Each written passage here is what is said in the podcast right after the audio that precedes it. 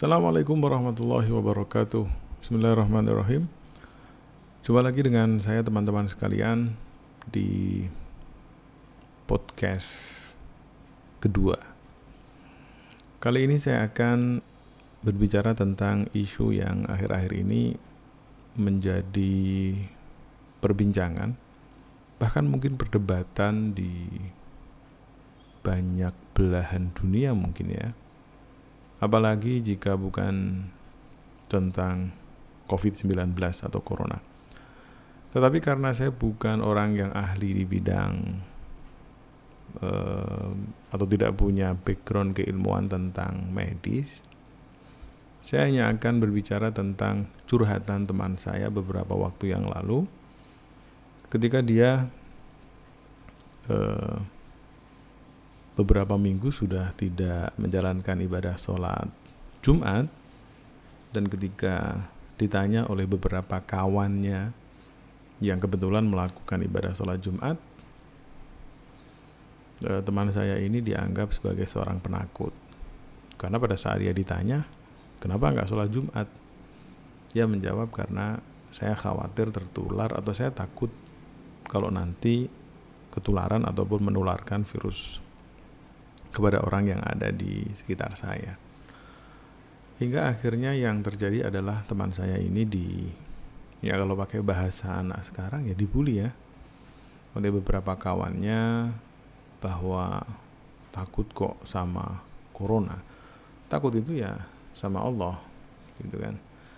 Terus kemudian banyak sekali argumentasi-argumentasi yang dimunculkan dan Seolah orang yang takut dengan corona itu melakukan sebuah kesalahan besar. Orang yang takut dengan corona itu dianggap sebagai orang yang pengecut, orang yang tidak percaya dengan kebesaran Allah mungkin dan stempel-stempel lain ataupun stigma dari sebagian masyarakat yang mungkin level keimanannya lebih tinggi dibandingkan dengan teman tadi yang saya ceritakan. Oke, okay. berbicara tentang rasa takut, saya yakin semua yang mendengarkan podcast ini sepakat bahwa rasa takut itu sesuatu yang normal terjadi pada seorang manusia. Ketakutan, kekhawatiran itu adalah sesuatu yang sangat manusiawi. Sebuah perasaan yang diciptakan oleh Allah dalam diri kita selaku umat manusia. Cuman akhir-akhir ini rasa takut, rasa khawatir itu menjadi aib bagi seseorang atau bagi sebagian orang menjadi aib.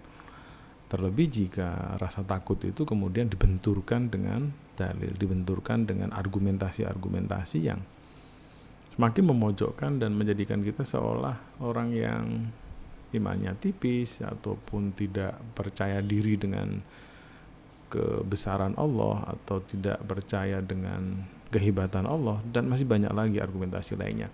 Nah, dalam kesempatan kali ini kita akan bersama-sama melihat apakah takut itu memang sesuatu yang terlarang dalam agama kita. Apakah takut itu memang tidak diperbolehkan dalam Islam?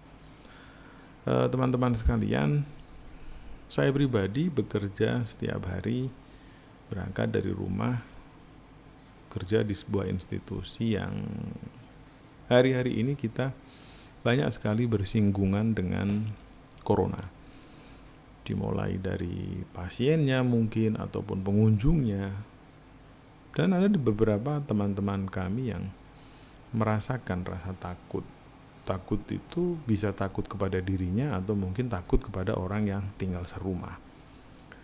Nah, saat saya melihat fenomena yang demikian, saya kemudian berpikir apakah dalam sejarah perjalanan umat manusia konsep takut itu memang tidak diperbolehkan atau jangan-jangan kita yang tidak melihat bahwa sebenarnya takut itu pun juga dialami oleh orang-orang pilihan Allah dalam sosok ataupun dalam bentuk nabi-nabi Allah. Setelah saya membaca beberapa literatur, kemudian juga melihat beberapa tayangan video, saya mendapati ada dua cerita menarik yang terjadi kepada Nabi Allah. Yang pertama adalah cerita tentang Nabi atau cerita yang terjadi kepada Nabi Musa alaihissalam dan yang kedua adalah cerita yang terjadi kepada Nabi Ibrahim alaihissalam. Dua cerita ini bisa teman-teman dapatkan atau bisa dilihat di dalam Al-Qur'an. Kita akan mulai dari yang pertama yaitu surat Toha ayat 21. Dalam ayat tersebut Allah Subhanahu wa taala berfirman, "Qul khudha wa la takhaf, sanu'iduha siratahal ula." Ayat ini adalah dialog yang terjadi antara Allah dengan Nabi Musa. Pada saat itu Nabi Musa melihat bahwa tongkat yang biasa beliau gunakan dalam kesehariannya untuk mencari makanan bagi ternak beliau, untuk menggembala kambing, tiba-tiba berubah menjadi seekor ular. Dalam ayat ini Allah menyampaikan sebuah redaksi yang sangat menarik. Khudha wala takhaf.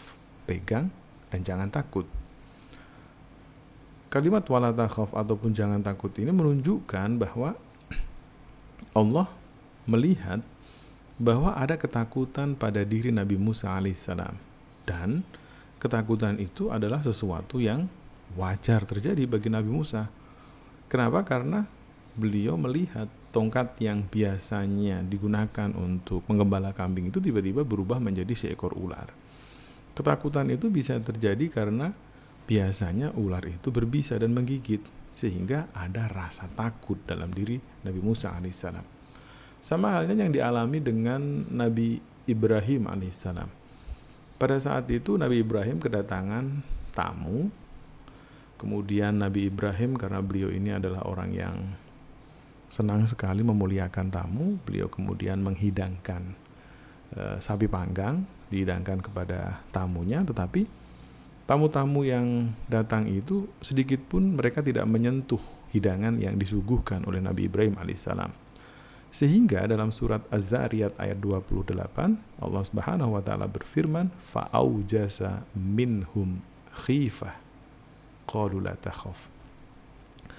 Pada saat tamunya Nabi Ibrahim disuguhi makanan dan mereka menolak ataupun tidak menyentuh makanan itu, Nabi Ibrahim merasa takut. Aujasa minhum khifah. Ada rasa takut terbetik dalam hati beliau. Wah ini siapa ini? Tamu disuguhin gak mau makan. Jangan-jangan mereka punya niatan yang tidak baik. Nabi Ibrahim takut. Tetapi kemudian para tamu itu menjawab, La janganlah kamu takut Teman-teman sekalian yang senantiasa dirahmati oleh Allah, dua kejadian ini menunjukkan bahwa rasa takut adalah sesuatu yang lumrah terjadi, wajar terjadi pada siapa pun. Bahkan nabi-nabi Allah yang memiliki atribut mukjizat merupakan simbol manusia yang sangat luar biasa sekali karena dikukuhkan dengan wahyu dan kekuatan yang luar biasa dari Allah Subhanahu wa taala pun mengalami ketakutan mengalami kondisi di mana mereka khawatir. Nah, hari ini jika kita menganggap bahwa ketakutan itu adalah sesuatu yang tidak semestinya kita miliki, ketakutan itu adalah sesuatu yang tidak seharusnya muncul dalam benak kita terkait dengan penyebaran virus corona, saya pikir justru yang mengatakan jangan takut adalah orang-orang yang tidak memahami konteks Eh, sifat natural seorang manusia. Manusia itu pada hakikatnya atau secara natural dia memiliki rasa khawatir. Dia memiliki rasa gelisah. Bahkan dia juga memiliki rasa takut. Terutama ketakutan terhadap sesuatu yang dia tidak kenal betul hal itu. Karenanya ada pepatah mengatakan al-insanu adubu majuhil. Manusia itu musuh ketidaktahuannya Hari ini yang kita ketahui tentang COVID-19 lebih sedikit dibandingkan yang tidak kita ketahui. Karenanya Bapak Ibu tidak perlu heran, teman-teman tidak perlu heran ketika ilmu itu penelitian-penelitian tentang COVID selalu saja berubah, selalu saja diupdate terus ilmunya ya karena memang pembicaraan tentang COVID ini belum akan selesai. Nah, Jika nanti di luar sana ada teman-teman kita yang merasa khawatir, merasa takut, kemudian mereka mengambil sikap untuk tidak melakukan suatu pekerjaan, maka kita perlu menghormati, bahkan menurut saya kita wajib menghormati pilihan mereka untuk merasa takut dengan ancaman yang nyata itu. Jadi teman-teman sekalian, eh, ketakutan itu bukan sesuatu yang tidak diperbolehkan dalam agama. Ketakutan itu bukan aib bagi seorang manusia.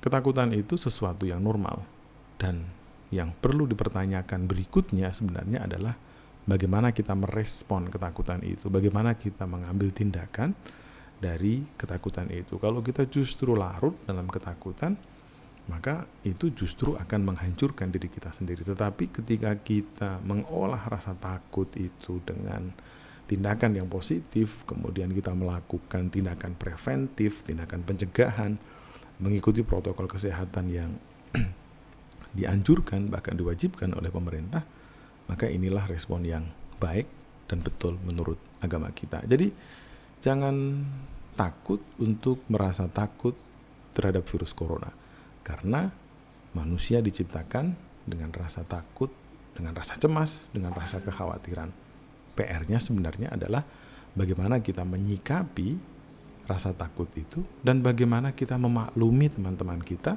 yang mengambil sikap untuk memberikan respect rasa takut terhadap virus corona. Semoga bermanfaat dan sampai ketemu pada podcast berikutnya. Kurang lebihnya saya mohon maaf. Assalamualaikum warahmatullahi wabarakatuh.